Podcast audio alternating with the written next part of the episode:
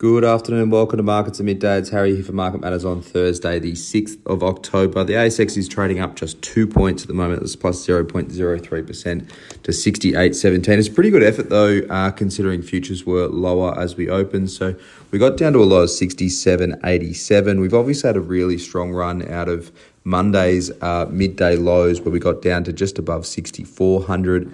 Um, the rest of Monday, Tuesday, and Wednesday were really, really strong, rallying about 400 points out of those lows.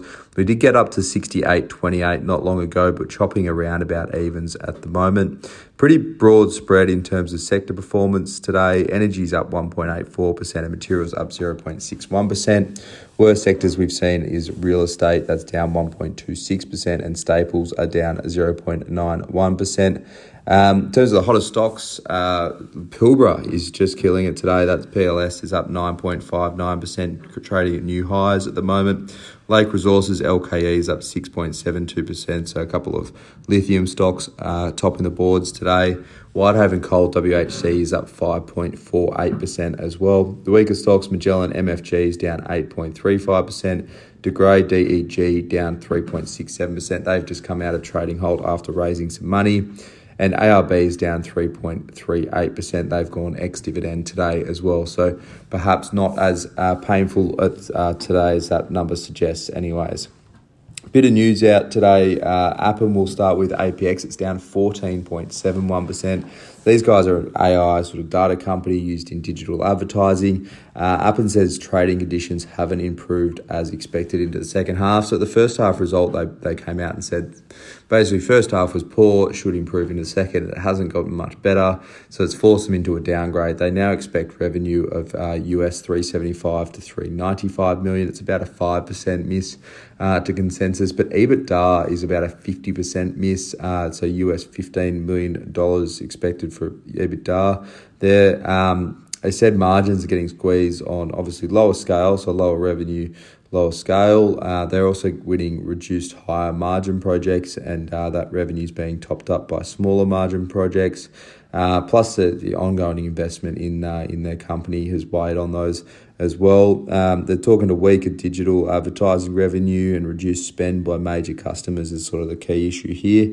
It's a pretty poor uh, effort from Appen. They've been constantly downgrading for a little bit uh, now. It's got a lot to do with uh, restrictions on the data it can capture. So um, you know, they need a lot more permissions now to capture the data that they were using a little while ago, um, and that sort of weighed on their value add, and as a result, they've weighed on uh, how many customer, how much customers are willing to spend on them at the moment.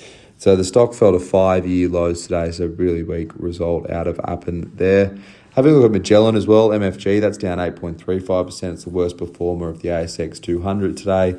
Another disappointing FUM update from Magellan. Outflows of 3.6 billion, mostly of it institutional money, so only a little small portion of that was a bit of high margin retail money. They also saw FUM fall another $3 billion on the back of weak markets. So leaves them with about $50.9 billion uh, on uh, under management at the moment. That's obviously a long way from where they were at the end of last year. You're talking over 100 billion uh, end of last year. Um, it's uh, been a really you know poor effort in terms of performance that's leading to outflows. Uh, and that just uh, just continues to you know struggle to be stemmed at the moment over Magellan. They're obviously doing a little bit to try and keep their uh, employees happy. Uh, they gave them some uh, options and stuff over at Magellan, but it hasn't flowed through to improve performance, um, and it hasn't really kept the uh, kept the investors happy either as well.